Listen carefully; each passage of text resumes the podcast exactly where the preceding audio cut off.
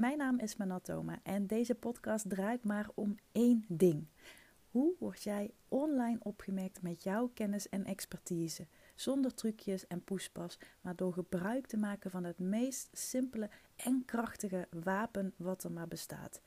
Positionering en personal branding.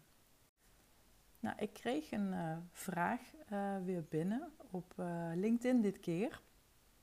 En die vraag die ging over, ik zal hem even voorlezen.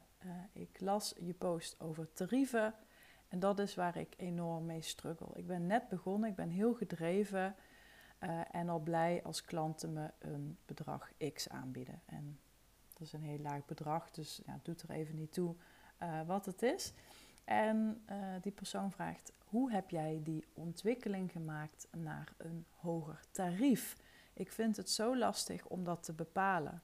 Ik heb er al met veel boekhouders en andere ondernemers over gesproken, maar niemand heeft echt een eenduidig antwoord en een duidelijk bedrag. En ik vind het wel een interessante om het daar weer eens over te hebben. Waarschijnlijk heb je me dit al heel vaak horen zeggen. Maar misschien ben je pas net nieuw in deze podcast, dus welkom, leuk dat je luistert. Ik heb het al heel vaak gezegd en ik zal dit ook blijven herhalen. En dit is denk ik ook wat mijn content en mijn visie weer misschien anders maakt. Omdat ik continu vergelijkingen maak met de beurs, met de aandelen en met de koersen. Dus wat ik dan heel vaak zeg is, jouw marktwaarde wordt bepaald door vraag en aanbod. Niet meer, niet minder. Dus nogmaals, jouw marktwaarde wordt bepaald door vraag en aanbod. En dit is dus net als op de aandelenmarkt. Als je mij al even volgt, dan weet je dat ik hoe lang is het geleden? 2 jaar of zo, ben ik pas begonnen met aandelen. Dus ik ben niet een diehard kenner. Mocht je dit leuk vinden, ik kan het boek van Janneke Willems je van harte aanbevelen. Blondjes beleggen beter. Daar heb ik destijds heel veel aan gehad. En inmiddels zit ik ook bij een beleggersclub, een beleggersmastermind, om het zo maar te noemen. En ben ik er niet dagelijks mee bezig, want dan maak ik mezelf helemaal gek, zeker nu. Het is natuurlijk, het gaat niet heel erg goed op dit moment op de beurs. Maar moet ik ook weer direct een kanttekening mee plaatsen, want er zijn uiteraard, als er crisissen zijn, of dat nu een pandemie is of een oorlog, hoe vreselijk dat ook is, er zijn altijd partijen, bedrijven, mensen die daar heel goed op gaan. En daar kun je natuurlijk van alles van vinden, maar dat is hoe de economie in elkaar steekt. Ik zou ook willen dat het anders was, maar ja, helaas is dat zo. Maar als je even die emotie daarvan loskoppelt, dan zit daar wel een les in. Want vraag en aanbod worden mede beïnvloed door de context, door de situatie, door wat er speelt in dit geval wereldwijd, door wat er gespeeld in de wereld. Maar als je het heel klein naar jezelf toe trekt, gaat die regel natuurlijk ook op. Dus vraag en aanbod, ook bij jou, worden mede bepaald door de situatie, door de context, door het sentiment. Iets wat ik heel vaak zeg is, en ik geloof heel erg in de kracht van herhaling, daarom blijf ik het herkauwen. Je positionering en vanuit je positionering je niche bepalen, je boodschap, je aanbod, je klantsegmenten, je partners. Dus letterlijk je businessmodel met daarin ook verdienmodellen, proposities. Dat is het fundament. En alles daaromheen, dat creëert het sentiment. En met alles daaromheen bedoel ik bijvoorbeeld klantentestimonials, hoe je overkomt, dus hoe je als personal brand overkomt bij een potentiële klant, hoe anderen over jou schrijven, of je bijvoorbeeld in boeken wordt benoemd, of misschien zelf een boek hebt geschreven, of je wordt vaak geïnterviewd, of misschien heb je wel een award gewonnen. Nou, dat kunnen allemaal dingen zijn die van invloed zijn op het sentiment rondom jouw bedrijf, rondom jouw merk. Dus als je kijkt naar de aandelen en naar de aandelenmarkt. En ook even disclaimer, beleggen is niet zonder risico's. Ik zeg het er maar even bij. Ik ben absoluut geen expert daarin. Ik vind het gewoon heel erg leuk om daarmee bezig te zijn. Dus ga nu niet, als je straks deze podcast hebt beluisterd, al je spaargeld op rood of op zwart zetten. Want dan gaat misschien helemaal mis. Je snapt hopelijk wel wat ik bedoel. Dus als je kijkt naar dat fundament en naar dat sentiment, dan is het fundament van een bedrijf gewoon gestoeld op, ja, hoe goed zit het businessmodel in elkaar? Is er een onderscheidende een winstvoordeel? Is er een concurrentievoordeel? En dus allemaal dat soort zaken die maken dat een bedrijf winstgevend wordt. En daaromheen wordt dus heel echt dat sentiment gecreëerd. Maar het sentiment heeft wel degelijk enorm veel invloed. Dus als het sentiment mega oploopt en mensen gaan bijvoorbeeld massaal hun aandelen dumpen, ook al is het fundament van het bedrijf in theorie goed, dan nog zie je in de praktijk dat aandelen gigantisch kunnen dalen. Of gigantisch kunnen stijgen. En dat noemen ze ook wel een, even als ik het me goed herinner, de overpriced value of underpriced value. Daar hebben ze ook een afkorting voor. Maar dat laat zien hoe een aandeel wordt beoordeeld op basis van wat er in de markt gebeurt. Dus dan kan die overgewaardeerd zijn of ondergewaardeerd. En over dat overgewaardeerd kun je bijvoorbeeld denken dat je echt een hele exorbitante prijs gaat vragen. En nogmaals, ik heb dat ook vaker gezegd, ik ben echt wel voorstander van hoge prijzen vragen. Maar dat gaat verder dan een prijs kunnen dragen. Dat gaat vooral om een prijs kunnen waarmaken. En als je daar gewoon rete goed in bent, dan gaat een prijs automatisch stijgen. Maar goed, je hebt vast wel eens gezien dat er, nou ja, misschien bepaalde producten die je ooit hebt gekocht, weet ik veel, een elektrische tandenborstel of zo, die aardig geprijsd was, maar die na 1 week al kapot was, of dat de haren al na 1 dag krom stonden, of weet ik veel. In ieder geval, dan zul je concluderen dat dat die gewoon zijn prijs niet waard is. Dus dat is een beetje het overpriced gevoel en het underpriced. Dat is logisch, denk ik. Dus dit speelt gewoon heel erg op de aandelenmarkt. En als je dus kijkt naar jouw prijzen, kijk dan ook heel erg naar de context, naar de situatie en naar het sentiment rondom jouw persoon en rondom jouw bedrijf. Hoe krachtig is dat? Hoe sterk is dat?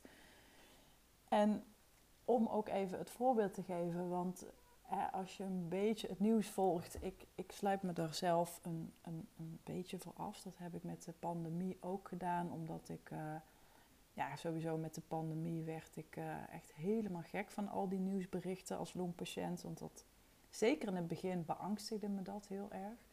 En ik dacht, ja, weet je, dit speelt. Maar als ik dan ook nog eens heel veel stress erover ga hebben, dat helpt helemaal niet mee. Dus doe mij maar Selling Sunset op Netflix of zo. Of La Casa de Papel.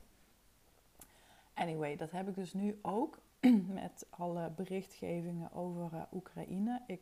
Ik volg het.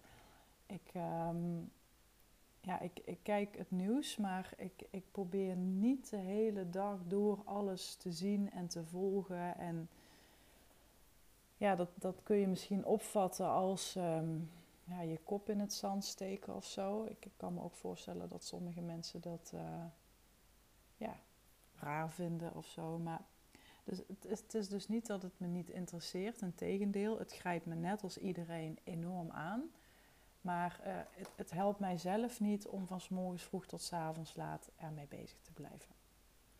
Nou, in ieder geval terug naar het onderwerp. Als je kijkt naar wat er nu speelt wereldwijd, dan zie je letterlijk op de aandelenmarkt dat daar bedrijven heel goed op varen. En dan zie je ook bedrijven die nu echt wel even goed naar beneden kelderen, zeg maar. En dat heeft natuurlijk te maken met de situatie, het sentiment en wat mensen vanuit dat sentiment willen of nodig hebben of de angsten die ze voelen. Dus de markt is ook, de beleggersmarkt wordt ook enorm beïnvloed door het sentiment, ongeacht of het fundament van een bedrijf goed is.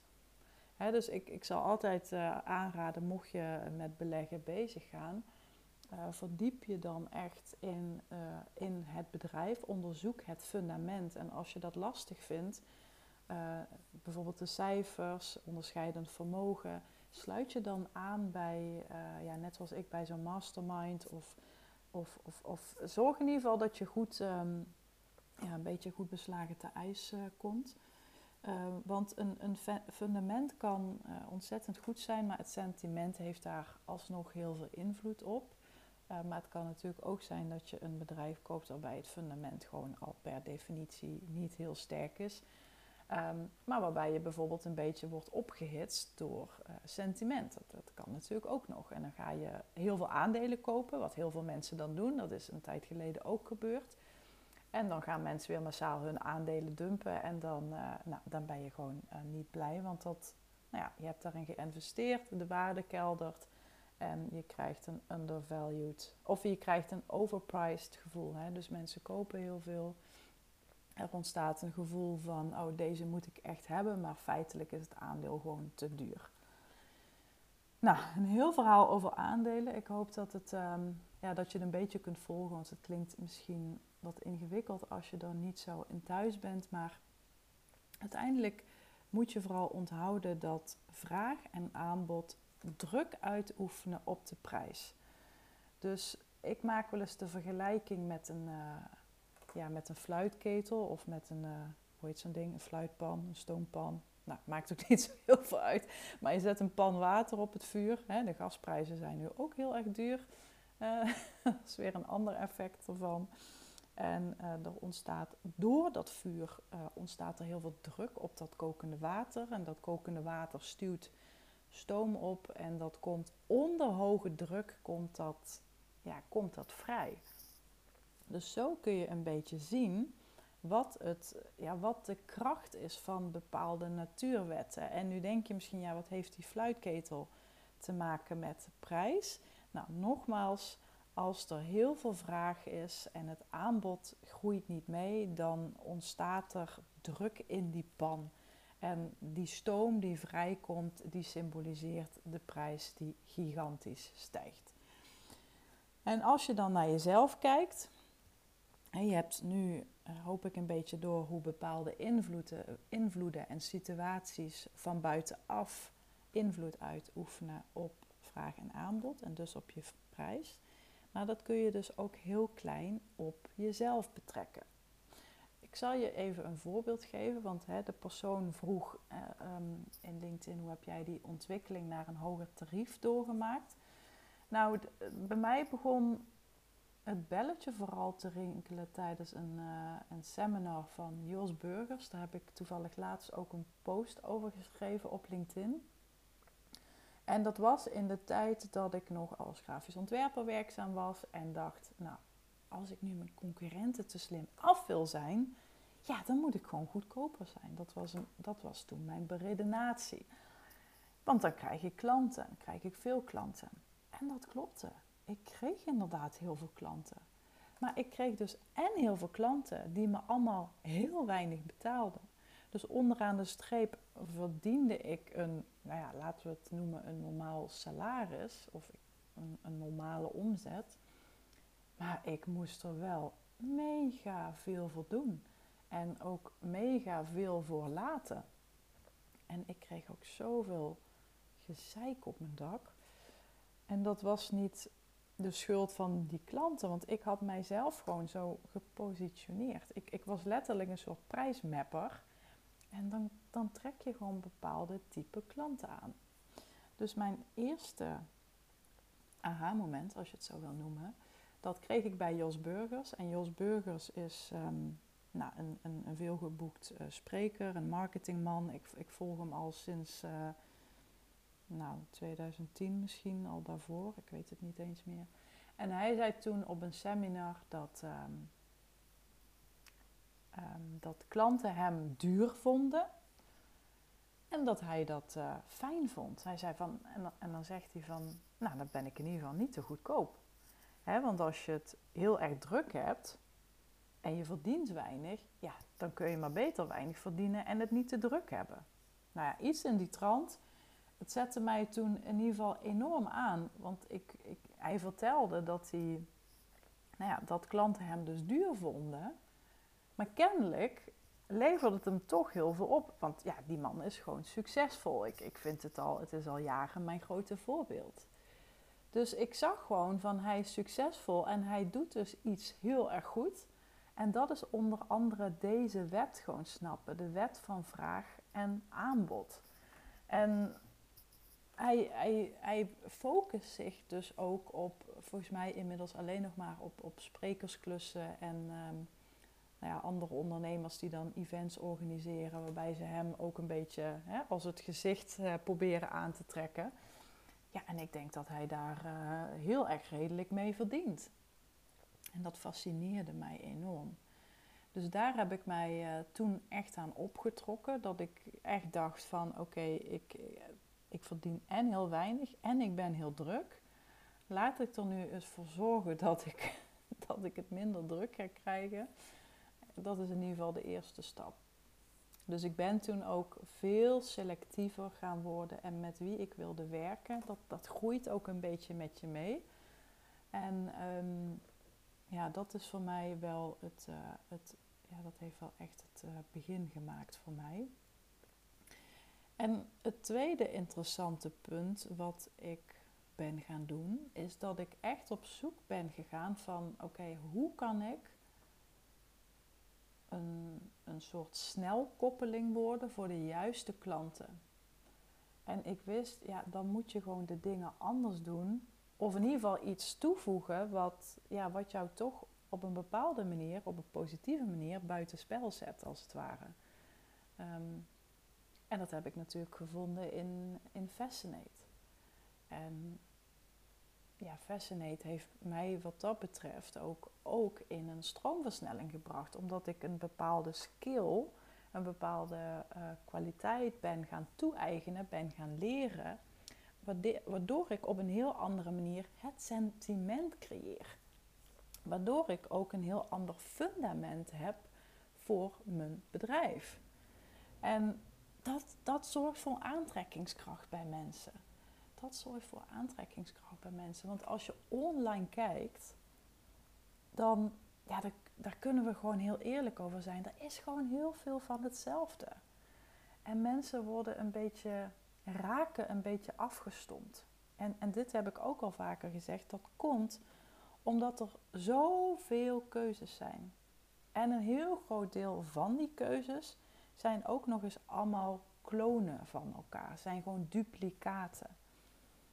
En het is niet erg, hè, want er is natuurlijk een bepaalde methode die je eigen maakt. Of waar je heel erg in gelooft. Dat is allemaal prima.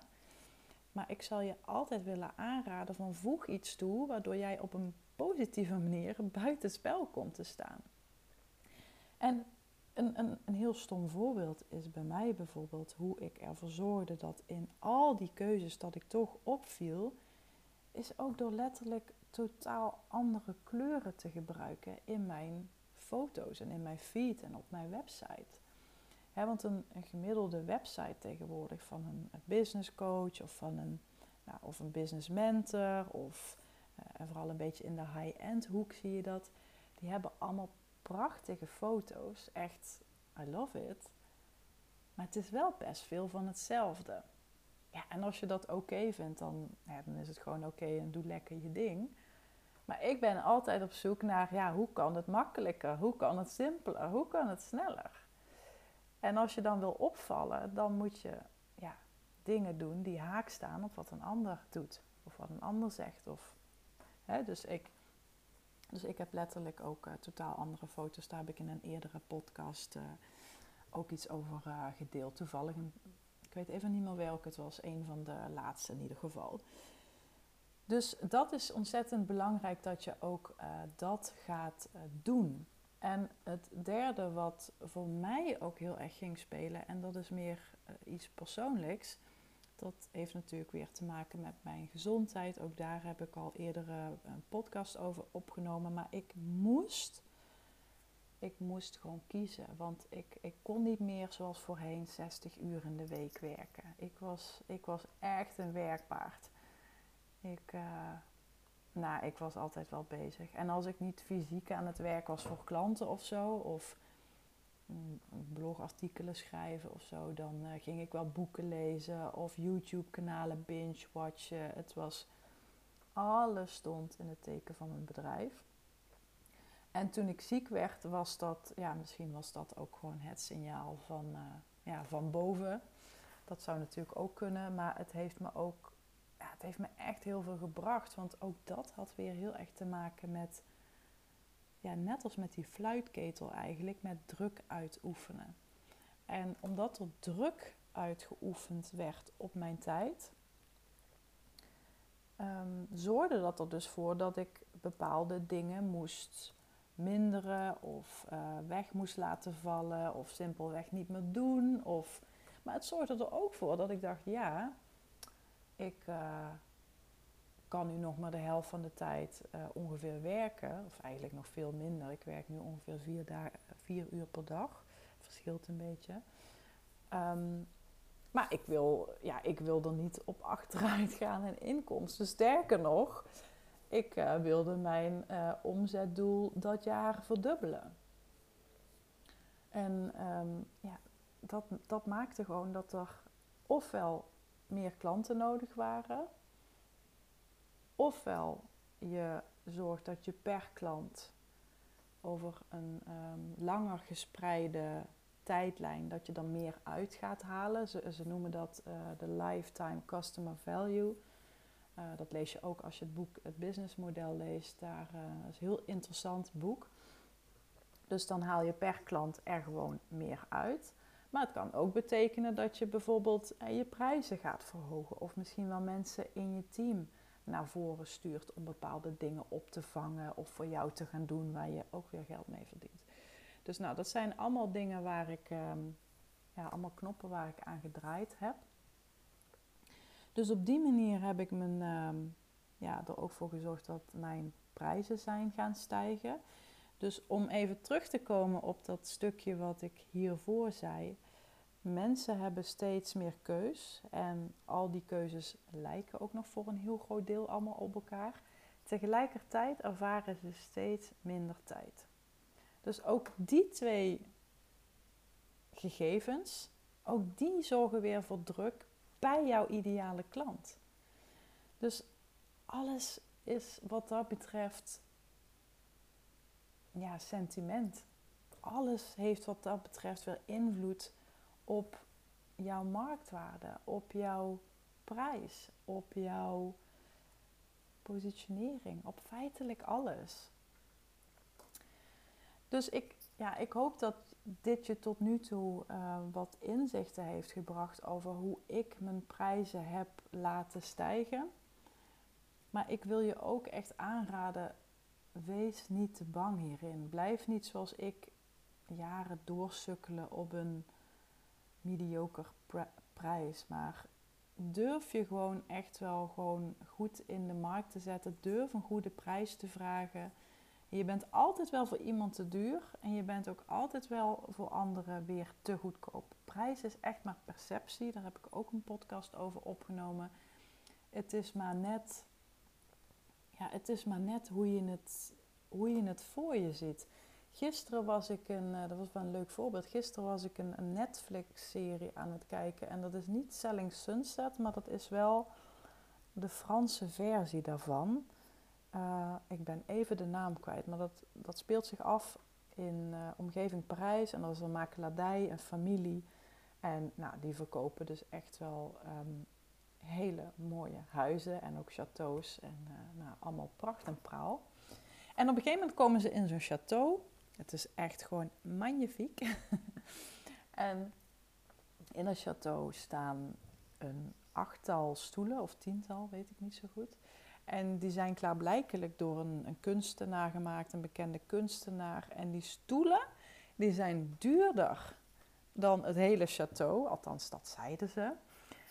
En op bepaalde plekken staan ze in musea en kun je er alleen maar naar kijken en via je ogen van genieten. En in zo'n château zit er gewoon, ja, die kasteeleigenaar zit daar gewoon met vrienden en familie. Die ploffen daar gewoon op neer om te eten.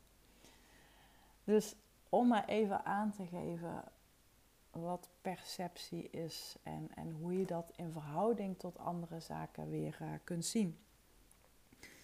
Dus ik wil je absoluut aanraden om je echt niet te goedkoop weg te zetten. Ik zou eerder denken, liever jezelf te duur wegzetten en wat vaker nee's gaan incasseren, dan dat je je te goedkoop wegzet en continu ja's krijgt. En dan het gevoel krijgt van, oh, ik moet veel te veel doen. En dat gaat energetisch, gaat dat gewoon schuren. Want dan ga je je irriteren aan die klant, omdat hij je weer belt. En dan denk je, ja, moet ik nog een keer dat doen? En ik heb dat al gedaan. En dat voelt gewoon niet lekker. En dat ga je wel naar je toe trekken als je gewoon te goedkoop bent. Dus ik zou dan liever zeggen van, ga jezelf te duur in de markt zetten.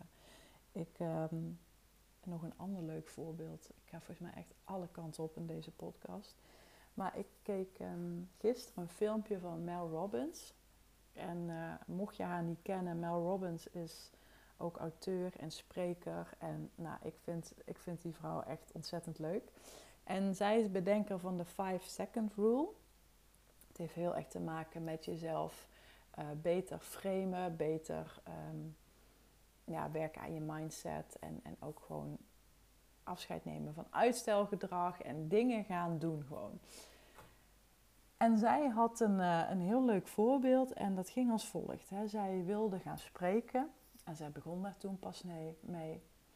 En toen had ze een gesprek met iemand die haar wellicht wilde boeken en ze vond dat doodeng. Dus zij zei tegen zichzelf, en dan telt ze altijd die 5, 4, 3, 2, 1 af. Dat is die regel van haar. Dus dan zegt ze 5, 4, 3, 2, 1, what's your budget? Zei ze tegen diegene aan de telefoon. En vervolgens was ze stil, zei ze. En degene aan de telefoon of aan de lijn, die zei een bedrag. Ze noemde niet wat het bedrag was, maar in ieder geval een bedrag. Dat vond zij een redelijk bedrag, zei ze.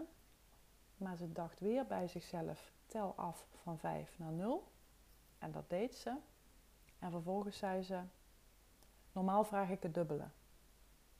En wat denk je dat er gebeurde? Ze kreeg het dubbele. Nu zeg ik niet dat je meteen op die manier de baas moet gaan uithangen. Want nogmaals, hè, je moet een prijs kunnen dragen, maar je moet hem vooral kunnen waarmaken. Ik denk als zij vervolgens met een onzinverhaal op zo'n podium staat en van het podium afdrijft van angst en begint te stotteren en weet ik het wat, dat ze haar niet meer dat soort prijzen gaat betalen.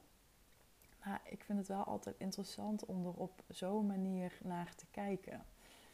Dus ja, ik hoop dat deze podcast je een beetje helpt. Want hè, degene op LinkedIn die vroeg ook van, nou, ik heb het er al met meerdere boekhouders over gehad en andere ondernemers. En niemand heeft echt een eenduidig antwoord en een duidelijk bedrag. En dat is het hem nu juist. Je hoeft je niet te conformeren aan de prijzen die anderen vragen. Ga bij jezelf te raden waar jouw waarde zit, waar jouw meerwaarde zit. Ga kijken of je op een bepaalde manier iets kunt toevoegen, waardoor jij op een positieve manier een buitenbeentje bent. Waardoor je opvalt, waardoor mensen denken, hey, dit is inderdaad anders. En ik snap wel dat zij om die reden een hogere prijs vraagt. Maar los daarvan, al zou je dat niet hebben, sta je niet blind op wat anderen doen. Sta je blind op wat jij zelf doet. Daar draait het om. Er zal altijd wel iemand ook goedkoper zijn dan jij. En dan zijn er ook genoeg die nog veel duurder zijn. Dat ervaar ik zelf ook in mijn markt. Ik heb nu een aantal klanten die het 10-voudige al hebben uitgegeven. Dus dat is voor mij ook weer een signaal. Dus kijk heel echt naar jezelf. Wat past bij jou? En begin gewoon eens met een prijs te vragen waarvan je denkt... Oké, als ik vanmiddag dit verkoopgesprek heb... dan stel ik in ieder geval als doel, net zoals Mel Robbins... om af te tellen van 5 naar 0. En dan ga ik die prijs vragen. En dan laat ik de uitkomst helemaal los. Het maakt me niet uit of iemand ja of nee zegt. Maar mijn streven is dat ik gewoon zonder blikken en blozen dit bedrag noem. En dan heb ik achteraf een wijntje verdiend. Of een zak chips, wat je ook wil. En zo oefen je gewoon. Zo oefen je gewoon. En wees je heel bewust ook van die marktwaarde. Dat wil ik echt nog even op je... daar wil ik echt nog even op hameren. Dat woord zocht ik. Dus probeer jezelf te stretchen door hogere bedragen te vragen. Want hè, mijn antwoord naar klanten is vaak ook als 1 iemand het geeft... dan volgt er ook wel een tweede en een derde. En dan wen je daar ook gek genoeg aan. Ik vraag nu ook prijzen die je me 5 jaar geleden... Dan had ik je uitgelachen en had ik gezegd, ja, hoe is het?